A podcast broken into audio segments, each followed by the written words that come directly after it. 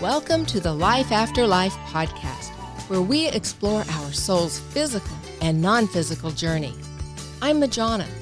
Let's discuss angels, guides, and loved ones from the other side. Hello and welcome back. You have Thomas and Majona. We're back. So let's talk about angels. This is so funny. As I was trying to decide what to talk about, and I always kind of ask for guidance, it was just so much fun because the angels show up and it's almost like they're jumping up and down, going, Me, me, pick me. like, okay, we'll talk about angels. I love it. Well, specifically, let's talk about angels and your pets. So, question right? Do all dogs go to heaven?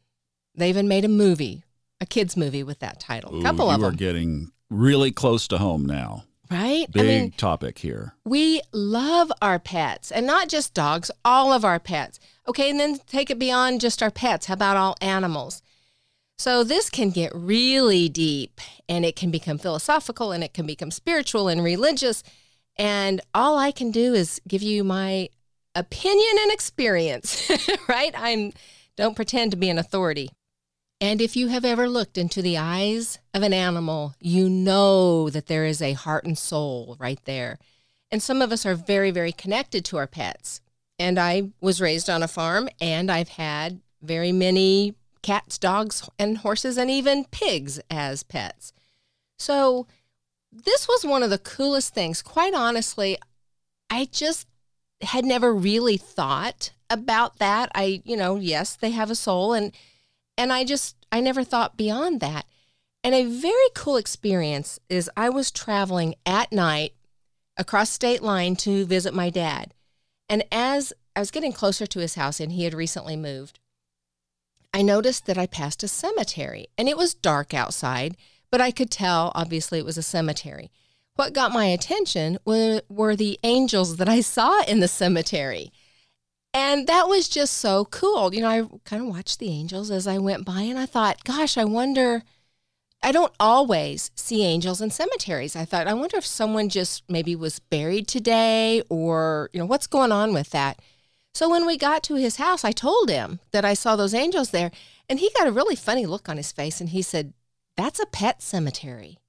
Oh my gosh. That just like raised the cool factor so much. That's amazing. It really was. And I believe I you know, this was quite a while ago, but I think it was two angels, as I recall. One sort of at the entrance to the cemetery and then one quite quite a ways back. There is so much we don't know. There is, absolutely. So, you know, I found that very, very sweet and very comforting. And, you know, again, I don't know why those angels were there at that specific time. And maybe they always are. And I just had not noticed or seen them before. But for some reason, I was supposed to see them that night. So here's another cool story that happened with my daughter. She was incredibly close to a little dog that we had. And when the dog died, made its transition, gosh, it was probably maybe just a couple weeks later. She was, my daughter was asleep, told me about this the next day. She said she was asleep and it was kind of, I don't know, sometime during the night, and she felt the dog jump up on her bed and lay down in the bend of her knees.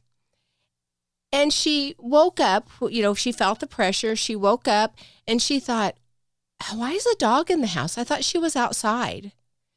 And then a few minutes later realized, oh, wait, she's not even here. And that's when she realized what had happened. That was so comforting to her that she, this dog that she loved so much, had come back to visit her and was cuddling with her, even when she was asleep. The dog was there.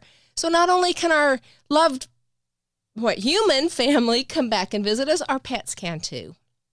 So if you have a beloved pet, rest assured that that pet is well protected and by loving angels, just like we are.